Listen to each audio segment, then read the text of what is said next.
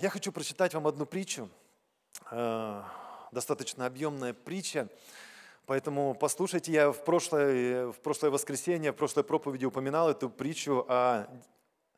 Вот о чем она, интересно, да? Я думаю, что она о Господе, и э, там фигурирует 10 человек, и там э, этим десятерым человеком один человек высокого рода дал 10 мин. И я хочу прочитать вам эту притчу, потому что я думаю, что она непосредственное значение имеет к нам, непосредственное отношение имеет каждому из нас, прям каждому из нас. Если вы являетесь представителем церкви на этой земле, если вы э, называете себя сыном или дочерью Божьей, то это притча для каждого из вас, поэтому давайте послушаем ее. Евангелие от Луки, 19 глава. Когда же они, то есть ученики, слушали Иисуса, он присовокупил притчу, ибо он был возле Иерусалима, и они думали, что скоро должно открыться Царство Божье. Вот в контексте их размышлений Иисус им присовокупил притчу. И так сказал, некоторый человек высокого рода отправлялся в дальнюю страну, чтобы получить себе царство и возвратиться. Призвав же десять рабов своих, дал им десять мин и сказал им, употребляйте их в оборот, пока я возвращусь. На всякий случай скажу, что мина – это не взрывчатка, это, это, самое, это полкилограмма серебра. Вот, на наши деньги 19 тысяч примерно э, в рублях. Ну, чтобы легче слушалось тем, кто не знает просто и думает, вдруг мина, там, о чем речь. Угу. И потом еще господин возвращается и спрашивает, как ты ее использовал. Да? Хорошо, я думаю, теперь все на своих местах, все нормально, это деньги. Итак, угу. Призвав же э, десять рабов своих, дал им десять мин и сказал, употребляйте их в оборот, пока я возвращусь. Но граждане ненавидели его и отправили вслед за ним посольство, сказав, не хотим, чтобы он царствовал над нами. И когда возвратился, получив царство, велел призвать к себе рабов тех, которым дал серебро, чтобы узнать, кто что приобрел. Пришел первый и сказал, «Господин, мина твоя принесла десять мин. И сказал ему, хорошо, добрый раб, за то, что ты в малом был верен, возьми в управление десять городов. Пришел второй и сказал, господин, мина твоя принесла пять мин. Сказал и этому, и ты будь над пятью городами. Пришел третий и сказал, господин, вот твоя мина, которую я хранил, завернув в платок. Ибо я боялся тебя, потому что ты человек жестокий, берешь чего не клал и жнешь чего не сеял. Господин сказал ему, твоими устами буду судить тебя, лукавый раб. Ты знал, что я человек жестокий, беру чего не клал, жну чего не сеял. Для чего же ты не отдал серебра моего в оборот, чтобы я, придя, получил его с прибылью? И сказал предстоящим, возьмите у него мину и дайте имеющему десять мин. И сказали ему, господин, у него десять мин. Сказываю вам, что всякому имеющему дано будет, а у не имеющего отнимется и то, что имеет. Врагов же моих, тех, которые не хотели, чтобы я царствовал над ними, приведите сюда и избейте передо мною. Итак, сначала опишем немножко эту э, притчу. Действующие лица. Человек высокого рода, господин. Я думаю, что речь о самом Иисусе Христе. Это Он, тот господин, который, отправляясь с этой земли, он сказал, что однажды вернется. Он, отправляясь с этой земли на небеса, пошел, чтобы принять Царство Небесное. Царство Божье, о котором мечтали там ученики его. И вот он, отправляясь на небеса, э, пошел, чтобы принять это Царство Небесное. Помните, он как-то говорил ученикам, что в доме Отца моего обители много. И я иду, чтобы приготовить вам обители. Я приготовлю все, я приму вас. Итак, я думаю, что это Иисус Христос говорит сам о себе, э, что Он уйдет, Он приготовит все это место, Он примет это царство, и Он потом вернется обратно. И Он позовет к себе тех, которым что-то доверил. И здесь написано, что он доверил, тот господин, вот этот человек, доверил э, 10 мин, то есть каждому, ну давайте округлим, не 19-20 тысяч, чтобы легче было считать, да, в зависимости от курса и так, и так может быть, 20 тысяч. Каждому дал 20 тысяч и ушел, и потом сказал, что я вернусь, и я спрошу, как вы использовали эти 20 тысяч, каждый. Итак, 10 человек, это написано его рабы. Он пригласил своих рабов – и он им доверил свое серебро. Вы знаете, чем больше я вникал в суть этой притчи, тем больше мне хотелось верить, что это речь об Израиле. Потому что церкви же не было тогда – я думаю, да, по всей видимости, речь об Израиле. Это характеристика Израилю. Эти 10 человек – это его рабы, это его народ, с которым он заключил когда-то завет. И вот с этим народом, с еврейским народом у Бога были взаимоотношения э, в течение всего Ветхого Завета. Но потом меня как-то догоняет та мысль, что все-таки это рабы, это люди, которые принадлежали Иисусу Христу. И для нас сегодня не секрет, что на этой земле по-настоящему принадлежит Иисусу Христу, это Его церковь. Это мы с вами, люди, собранные во имя Иисуса Христа, которые доверили Ему свою жизнь, назвали Его своим Господином, своим Господом. Мы говорим, да, Господи, вот наша жизнь, используй ее. Поэтому и так, и так можно подумать. Итак, Иисус, точнее, этот господин, человек высокого рода, это Иисус. Десять человек – это представители либо израильского народа, либо церкви, не просто представители, а э, они представляют либо весь израильский народ, либо всю церковь. Мина, как я уже сказал, это полкилограмма серебра или 20 тысяч на наши э, рубли денег. И я думаю, что это то, что Бог каждому из нас дал, когда спас нас – когда пригласил нас в свое царство, мы откликнулись и пришли, Он что-то нам дал. В первом послании к Коринфянам, в 14 главе, в 26 стихе написано, что у каждого из нас есть. Там апостол Павел иллюстрирует эту мысль, и он говорит, когда вы собираетесь, когда мы сходимся вместе, у каждого из нас есть. У кого-то есть особенная способность петь, у кого-то есть особенная способность э, говорить, у кого-то есть э, особенная способность исцелять, верить, молиться. У каждого что-то есть язык, откровение, истолкование, разные там перечисляются способности, которые не мы сами себе придумали. Эти способности дал нам Бог. И поэтому мы можем и молиться, и э, говорить, и петь, в духе петь, псалмы петь, там написано, у каждого, у кого-то есть псалом, у кого-то есть откровение, у кого-то есть истолкование этого языка. В мире вообще никто не понимает, о чем речь. А мы с вами понимаем. А почему мы понимаем? А потому что мы приняли это, Бог дал нам это. Написано, Он свои дары распределил в церкви, как Ему угодно. Аминь. Итак, мины, по всей видимости, это то, что мы получили, и каждый ну, должен уже там потом понять, что он получил. Хорошо. Я думаю, мы понимаем теперь действующие лица, о чем здесь речь. И здесь написано, что они думали, что скоро придет Царство Небесное. То есть они ожидали, что прямо сейчас здесь все это произойдет. Сегодня многие, ну, есть некоторые, во всяком случае, э, учения, деноминации, которые думают, что ну прямо все здесь сейчас уже и происходит, но мы не видим, что это так. Иисус в этой притче говорил, что я пойду, чтобы принять это царство, а потом я вернусь. Я думаю, что речь о втором пришествии Иисуса Христа. И вот есть этот промежуток времени между тем, когда Иисус две тысячи лет назад ушел на небо, и все христиане ожидают – его второго пришествия, когда он придет. И тогда написано, что каждому человеку нужно будет предстать на его суд. В том числе верующие люди должны будут предстать на судилище Христова. Помните? Так написано. И вот есть это время, в которое мы распоряжаемся тем, что Иисус нам доверил, что у нас есть. Он приобрел это дорогою ценою, ценой своей жизни, ценой своей крови, приобрел для нас эту новую жизнь и доверил нам в этой новой жизни свои дары, свои сокровища и ушел.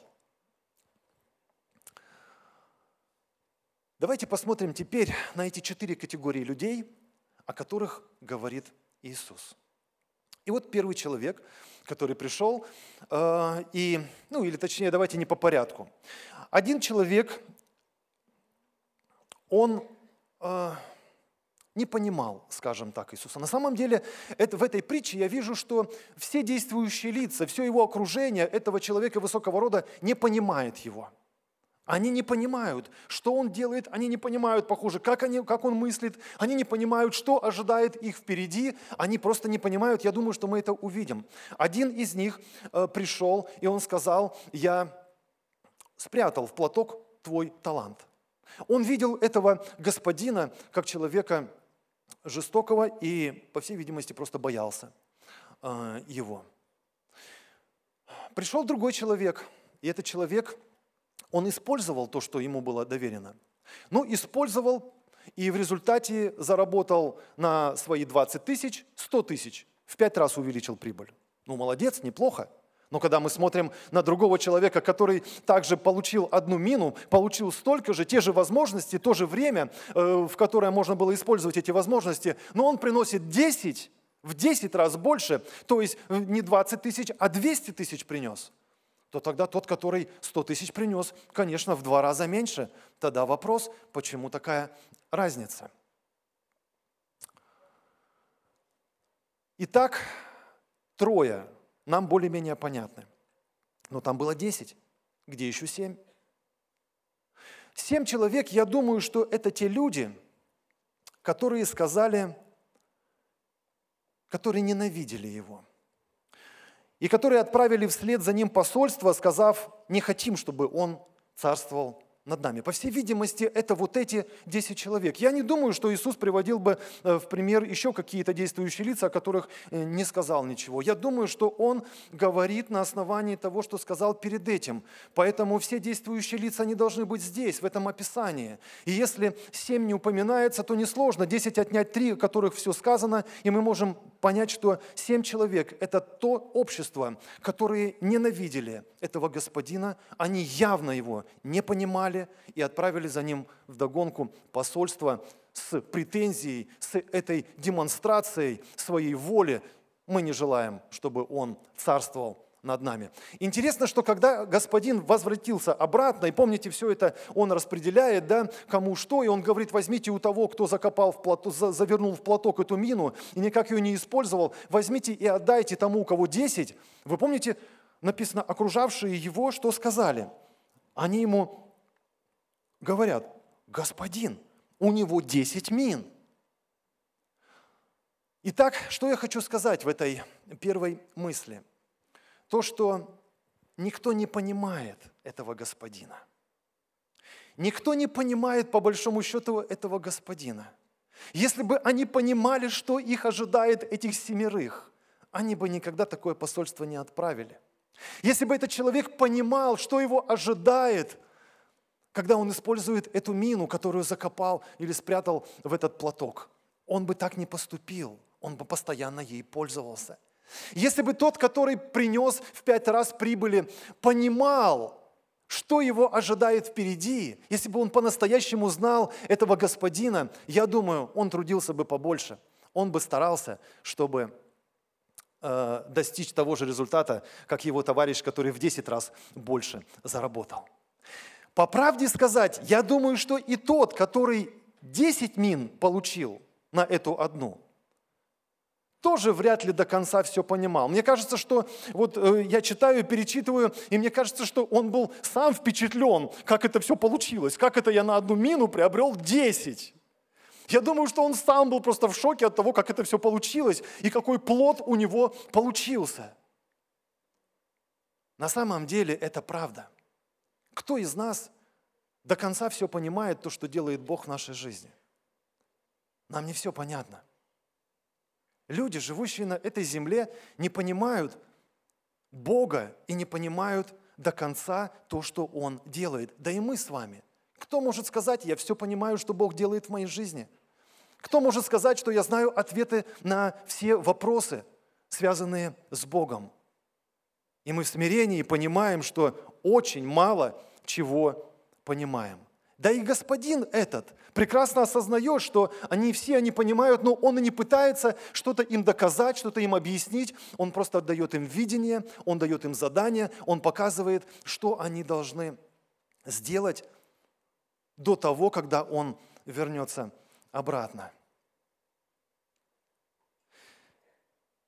Я хочу вам показать а, одну иллюстрацию. Давайте посмотрим. А, знаете это что? Это бюджет нашей страны. Я думаю, вам легче будет понятно, о чем идет, понимать, о чем идет речь, когда вы увидите бюджет э, нашей страны. Когда я слышу вот эти цифры, и, допустим, я смотрю новости, и там э, отчитываются э, о том, как этот бюджет был использован, и я смотрю, это в миллиардах все – и вот э, мы с вами общаемся, и вам, я вам рассказываю, послушайте, на здравоохранение в 2020 году мы затратили 144 миллиарда. Ну а вот национальная экономика, она взяла 2 триллиона 543 миллиарда 3 миллиона. Да, но это было в 2020 году, а вот в 2021 году 3 триллиона 240, чего там, 8 миллиардов – вот, поэтому там нужно было побольше. А потом опять упало немножко. Давайте рассудим, как вы думаете, нормально мы все делаем? То есть, ну, достаточно одного триллиона, э, что добавили? Или, как вы думаете, может быть, этого недостаточно? Давайте спланируем, как мы поступим в следующем, в 23 году. Как вы считаете, это обоснованные цифры или нет? А вот на физическую культуру и спорт не так много. Да, мы запланировали 53 миллиарда всего. Как вы думаете, нормально? Давайте оценим, а, обсудим это и примем решение. Либо добавить, убавить или как. Достаточно же все понятно, давайте рассудим просто и примем решение. Как вы думаете, думаете? Я думаю, что, может быть, не, не до конца там все правильно, они планируют, как вы считаете? Давайте объективную оценку какую-то дадим. Когда мы, я слышу, вижу эти цифры, и вот я увидел эти цифры, мне сказали триллионы, там столько триллионов, там столько миллиардов, там столько миллионов, и потом что-то говорят, рассуждают. Я в принципе не воспринимаю, о чем они рассуждают. Потому что вот эта картина, она не вмещается в меня. Я не могу вам сказать, это много, это мало, это нормально. Они потом объясняют, как правильно они использовали, как все хорошо, чего там не хватало, а я эту информацию уже не воспринимаю. Я думаю, мы похожи, вот, знаете, каким образом на этих людей, ну вот, на, вот, вот в этом контексте, на что, когда нам говорят, здесь на этой земле это еще не все. Вы знаете, вот когда мы придем на небо, я понимаю, что я половину потерял. Потом говорю, вы знаете, там так потрясающе. Иисус сказал, я приготовлю вам обители. Там, на небесах, когда мы воскреснем из мертвых. Я потерял вторую половину. И все. Мне кажется, больше меня уже никто не слушает. Потому что все, я сказал какими-то категориями, которые просто не вмещаются в нас. Давай поговорим, что мы завтра будем кушать. Это понятно. Давай спланируем бюджет на месяц. Это как-то, ну, понятно, сколько нам надо на мясо, сколько нам надо на крупы. Это мы можем в этих пределах порассуждать. А вот в этих пределах, а не вмещается в нас. Я думаю, что когда Господин говорил вот то о своих планах, говорил как все, по всей видимости, они просто не вмещали все это. И мы сегодня не все вмещаем, и мы сегодня не все понимаем. И Бог осознает, что мы мало чего можем понять, что там на небесах. Когда Он в течение 40 дней находился на земле после своего воскресения из мертвых, вместе с учениками, Он говорил на одну тему. О чем? О Царстве Божьем – о том, как оно там будет, в течение 40 дней. И что? Судя по тому, как они потом сидели за этими э, закрытыми дверями в этой горнице, когда они собрались вместе, я думаю, все, что Иисусу удалось достичь в тот момент э, в, до их сознания, это нужно просто сидеть и ждать.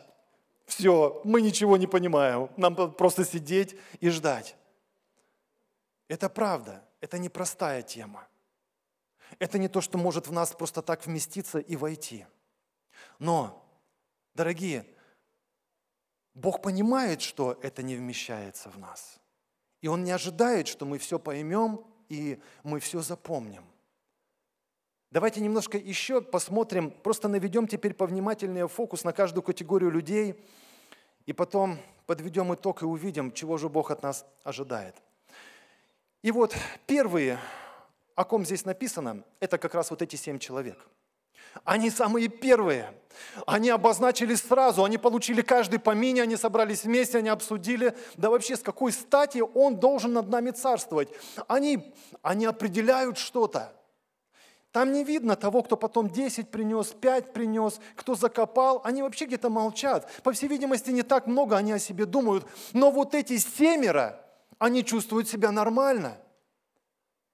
Они размышляют, он не может, мы не хотим, чтобы он над нами царствовал. Мы не считаем, что то, что он говорит, это нормально и правильно. Мы считаем, у нас больше возможностей. Мы разберемся, как мы потратим эти, каждый свою мину. У нас есть перспектива больше, чем ту, которую Он нам обещает. Мы не хотим, чтобы Он царствовал над нами.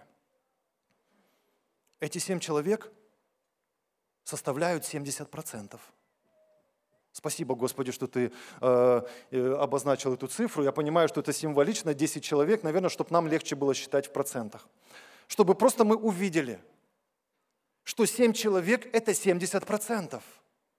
Ну ладно, если это об Израиле, легче. Ну, я ничего плохого, конечно, не желаю Израилю, только благословляю. Не то, что легче, что у них все плохо, но к тому, что если это касается церкви, если эти 10 человек – это 100% церковь, если эти 10 человек – это наше с вами собрание здесь, то это означает, судя по оценке Иисуса Христа, что 70% этого собрания ненавидят Иисуса Христа – о, вы скажете, да что за бред? Мы никогда не говорим, что мы ненавидим Господа. Да эти люди тоже не говорили, что они ненавидят Господа. Это Иисус сделал такой вывод на основании их позиции, на основании их слов. А какая же их позиция? Эта позиция выражается в словах и в мыслях. Мы не хотим, чтобы Он царствовал над нами. Мы не хотим, чтобы нашей жизнью распоряжались. Да, они говорят, ты Господь, ты Господь, но они не думают, чтобы Он, как Господин, распоряжался их жизнью. Каждый из них взял свой талант. Каждый из них взял эти деньги. Но они и думать не думали, что они будут работать на этого господина. Мне пришла такая мысль. А может быть, они заработали больше, чем тот, который принес пять мин и которые десять мин вместе взятые. А может быть, кто-то из этих семерых принес 20 мин на свою мину. А кто-то, может быть, 30 мин. А у кого-то, может быть, такой бизнес поднялся. Они считали, что да, Бог благословляет нас. Но они думать никогда не думали, чтобы использовать это для Господина. 70 процентов. Я когда размышлял, Бог как-то особенно коснулся меня, я прям там заплакал. Я говорю, Господи, помилуй. Если это церковь, это же так страшно. Если это 70% нашего собрания, которые имеют что-то, которые имеют успех. Ну да, эти люди пользуются уважением на работе. Они не курят, не пьют, не матерятся. Они не воруют, потому что Иисус научил их, как надо правильно жить. Он дал им эту новую жизнь даром, как подарок. Эти рабы не заплатили ничего, не сделали ничего, чтобы им доверили. Он просто им доверил. Нам просто доверено что-то. Они взяли. О, и теперь ими восхищаются. И говорят, да ты лучший работник, да ты такая работница, тебе можно все доверить. И у них вырастают крылья, и они зарабатывают нормально, и они бизнес свой строят, у них все хорошо. Но они и думать не думают, чтобы принести это своему господину, от которого начался их успех, благодаря которому у них поменялась жизнь, благодаря которому – у них вообще что-то получается. Эти люди имеют яркую позицию в своем сердце. Мы не хотим, чтобы над нами царствовали. Они собираются вместе, они всегда злятся, они обсуждают, они, они недовольные. Если просто вы хвалите этих людей, они, да, они перспективные, они э, хвастаются своим успехом и говорят, что вы там ковыряетесь там в каких-то своих вот мелочах. Вот у нас успех, у нас все в порядке, они будут счастливы. пока вы не попросите что-то сделать для Господина. Но как только вы попросите их и призовете их к какому-то делу, которое Господин дает своему народу, вы увидите, настроение испортилось. Мы не хотим, чтобы над нами царствовали. Мы сами знаем, как использовать эти финансы. Мы сами знаем, как использовать это время. Это люди недовольные. Это люди ропотники. Это люди, которые постоянно имеют претензию к руководству церкви, к людям, которых Бог поставил пасти свой народ и идти этот путь на земле до того момента, когда Он однажды придет. И я молился, Господи, помилуй, помилуй нас. Я скажу все, что, чем Ты наполняешь мое сердце. Я передам все это церкви. Возможно, кто-то прямо сейчас скрежещет зубами. Я не знаю. Может быть. Если, судя по оценке Иисуса, это 70%, ну да, наверное, кому-то это не нравится, кто-то борется со своими мыслями прямо сейчас, и пусть Господь даст вам победу, чтобы смириться, потому что я верю, что Иисус рассказывал совершенно не случайно эту притчу, но именно для того, чтобы ты из одной категории людей мог перейти в другую категорию людей.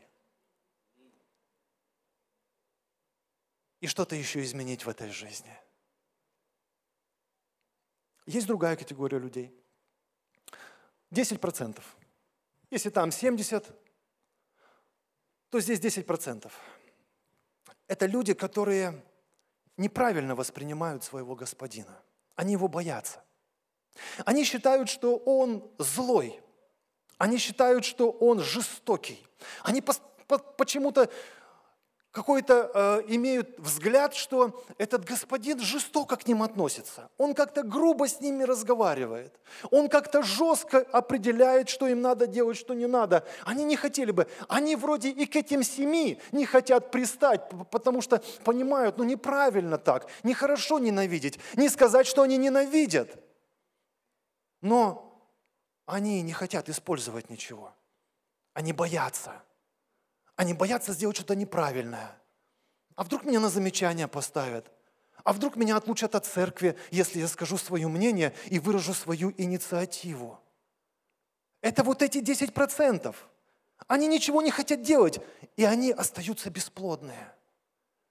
Если сказать участь тех семерых, участь этих 70% – это люди, которые будут наказаны. Посмотрите то, что сказал потом Господин. Приведите ко мне этих семерых и избейте их передо мною. Это страшная участь вечности без Бога. Я думаю, так, я могу в чем-то ошибаться. Не так важно, на какое там будет наказание. Я в принципе не хочу быть частью этого собрания. Никогда. Какое бы наказание там ни было. Это не моя тема. Но я не хочу и бесплодным остаться. Не хочу быть в категории людей, в этих, в этих 10%, которые боятся, которые не могут ничего не сказать, не сделать. У них есть что-то. Когда у кого-то получается, когда что-то кто-то высказывается, они смотрят, говорят, да-да-да, я это же хотел сказать. Да-да-да, эх, надо было мне все-таки. И они всю жизнь боятся. Они всю жизнь смотрят, как у кого-то что-то получается, и все время в этой борьбе. Ну да, а если я скажу, а, а, если, а если что-то не так сделаю, а если неправильно сделаю, а меня накажут, а если скажут, потом тебе надо будет рассчитаться за свою ошибку, о, мне потом надо будет свои деньги еще выложить, чтобы рассчитываться за свою ошибку, о, вообще, они видят этого господина жестоким и несправедливым. Они не знают этого господина. Есть другая категория людей. Это люди, которые принесли приносят в пять раз больше, чем то, что получили. Они молодцы. Они молодцы, они работают для Господа по тем силам, которые у них есть. Они понимают, надо трудиться, они трудятся, и трудятся, и трудятся. Они что-то зарабатывают для Господа, и их ждет награда. Но я думаю, когда они увидят, какую награду они могли бы получить, они тоже будут разочарованы. Потому что есть другая категория людей, которые трудятся не по своим силам, а которые трудятся сверх сил. Они просто идут верою, они не размышляют, они видят задачу и говорят, мы сделаем это с Господом. Даже если все отвернутся, даже если никто не поможет, мы будем это делать. Они делают шаг за шагом вперед, и они в шоке от того, что получается. Потому что они обнаруживают, что небеса открываются, что сверхъестественные возможности приходят. Как это так? Из одной мины, а он заработал 10. Я думаю, что он сам был в шоке от того, что у него получалось. И чем больше у него получалось, чем больше он этих чудес видел, тем больше он влюблялся в этого господина. Вы думаете, случайно он выбежал самый первый навстречу ему? Я думаю, что он просто выбежал навстречу этому господину с этими десятью минами и просто был в восторге и, и рассказывал безумолку, Господь, ты не представляешь. И рассказывал, там было чудо, там было чудо, там Бог ответил сверхъестественно.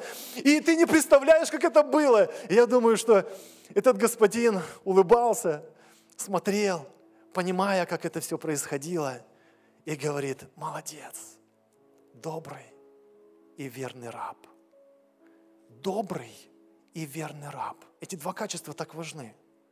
Доброта говорит о состоянии сердца. Верность говорится, э, говорит о той позиции, о том положении, которое ты занял в жизни. Так важно, чтобы это вместе было. Добрый и верный раб. Можно быть верным, а внутри закрытым, а внутри с какой-то своей претензией. Можно э, по-другому, но так важно, чтобы эти два качества были вместе. Молодец, добрый и верный раб. Тому, кто пять принес, не сказал эти слова, а вот этому сказал. И я думаю, он был счастлив – Понимаете? А кому дано, кто уже понял, кто вкусил вот это уже, что э, он уже не смотрит на господина, как на того, который жнет, где не сеял, собирает, где не рассыпал, а он уже на своей жизни понял, так эта жизнь и есть с Богом, она сверхъестественная. Ты туда не сеял, но ты верно идешь за Богом, и Бог тебе отвечает. Ты туда не клал, а Господь тебя накрывает. И ты говоришь, Господи, а за что мне это? А почему? Он говорит, я просто потому, что люблю тебя. Я вижу, как ты верно идешь за мной. Я хочу тебя благодарить благословлять. Он вкусил этот человек в своей жизни, и поэтому все нормально. Господин говорит, он это знает, он не приткнется. Дайте ему и одиннадцатую мину. Он разберется, как с ней использовать. Для него это будет еще один подарок просто. Он привык жить сверхъестественно. Держи одиннадцатую. Вот они, эти четыре категории людей. Вот они, эти первые, которые становятся последними. Они были первые, чтобы заявить свою позицию. Вы ничего-то не разбираетесь, вот, ребят, получили по мини и довольны. Вы знаете, он придет, что спросит. Ты знаешь, если ты сделаешь ошибку, что ты получишь. Ты знаешь, что эти ребята, эта церковь, это руководство, они несправедливые и жестокие. Ты хочешь сказать это вслух, не боишься на замечания поставят. Они умные, они разбираются во всем. Они прочитали Библию, они умничают и говорят, говорят, Бог с нами. Не только с вами Бог, Бог с нами. Поэтому мы сделаем, и у них успех появляется, и они счастливы от этого успеха. Я иногда вижу, как люди используют христианские принципы, Слово Божье, чтобы зарабатывать деньги в сетевом маркетинге – я в шоке от этого. Я не понаслышке говорю, один из наших людей, который был с нами здесь в церкви, он был одним из лидеров сегодня, или сегодня не знаю уже его судьбу, но пару лет назад я знаю, что он был в какой-то сетевой, э, там, значит, на Дальнем Востоке, был в этом в сетевой в этой организации, он проводил там семинары, он пел песни там, восхваляя вот, эти, вот эту продукцию, и он говорил, написано вот так, вот так поступайте, написано вот так, вот так поступайте. Он использовал Слово Божье, чтобы сделать деньги. И был уверен, что Бог с ним в этом. Но не об этой ли категории людей скажет Иисус. Когда придет, Он скажет, вы говорили, Господи, Господи, они сами будут кричать, Господи, Ты же дал нам этот успех. Мы же с Тобой там бесов изгоняли, чудеса творили. Господи, у нас же такой успех. Как это без... Мы, мы же с Тобой все это делали. А Иисус скажет, отойдите от меня, делающие беззаконие. Вы взяли то, что я вам дал, но вы использовали это для себя. А сердце ваше всегда кричало в церкви, не хотим, чтобы вы царствовали над нами – мы сами разберемся со своей жизнью. Да, такие люди иногда первые, чтобы высказаться в своем негативном мнении, в своем зле. Но когда придет Господин, они не будут первые. они окажутся последними. Они не захотят, чтобы их кто-то увидел. Они не захотят, чтобы кто-то на них обратил внимание. Первые будут те, которые пережили этот драйв с Богом, когда Он приходит, сверхъестественно отвечает, когда они влюбляются в Него все больше и больше.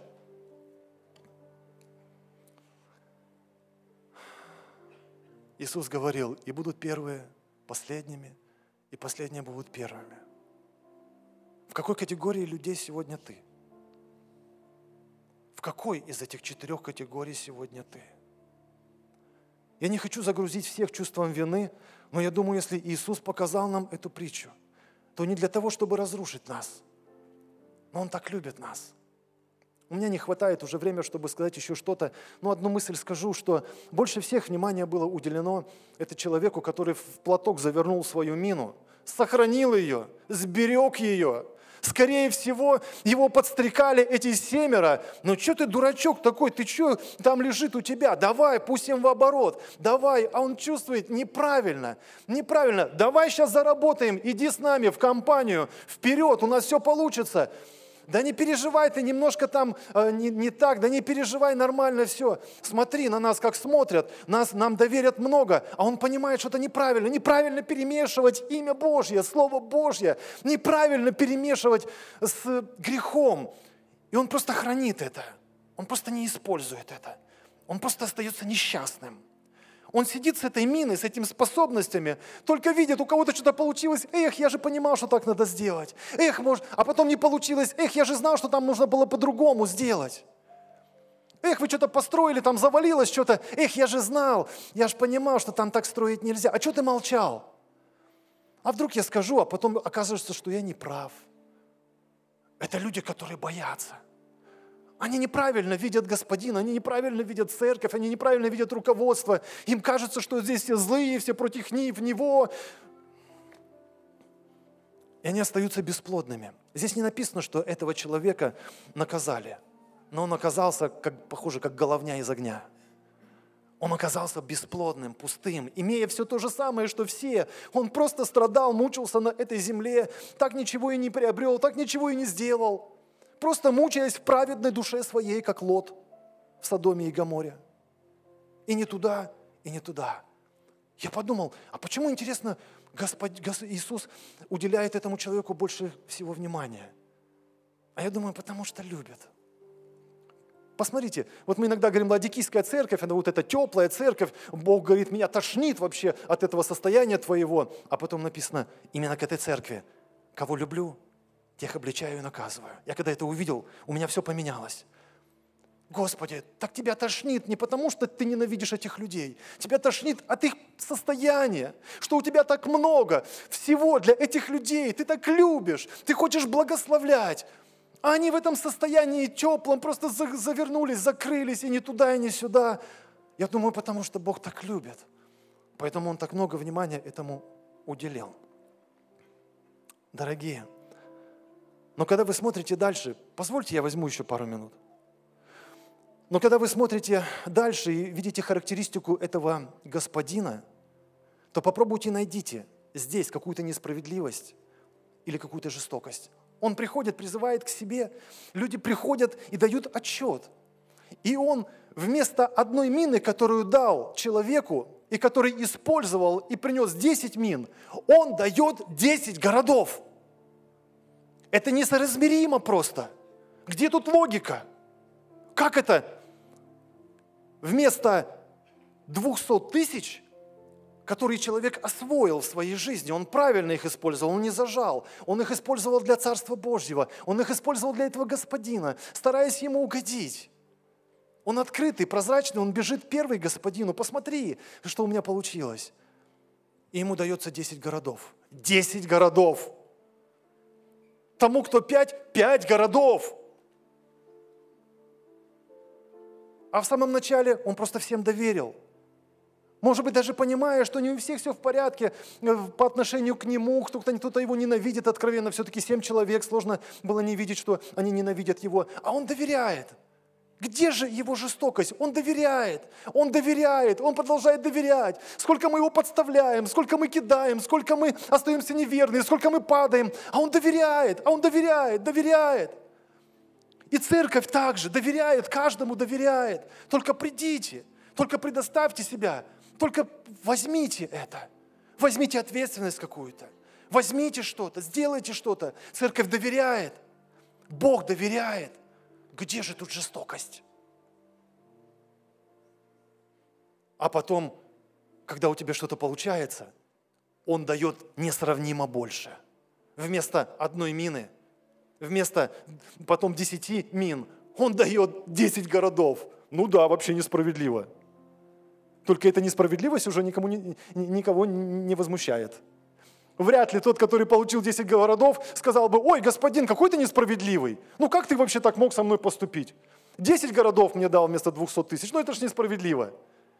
Да нет, скорее всего, он был счастлив, он, он просто смотрел и говорил, Господи, я вообще не, не знал даже Тебя, какой Ты? Разве не об этом написано, что мы даже не представляем себе, сколько Бог приготовил любящим Его? Любящим Его. А кто любит, тот тратит свою жизнь для Него. Ты не можешь любить и не тратить свою жизнь для того, кого любишь. Ты будешь тратить свою жизнь. И для тех, кто любит Его. Так много всего. Так много всего. Так много удивительного, то, что написано даже на ум не приходило человеку, сколько Бог приготовил любящим Его. Данный аудиоматериал подготовлен и принадлежит местной религиозной организации христиан веры евангельской пятидесятников «Церковь Завета».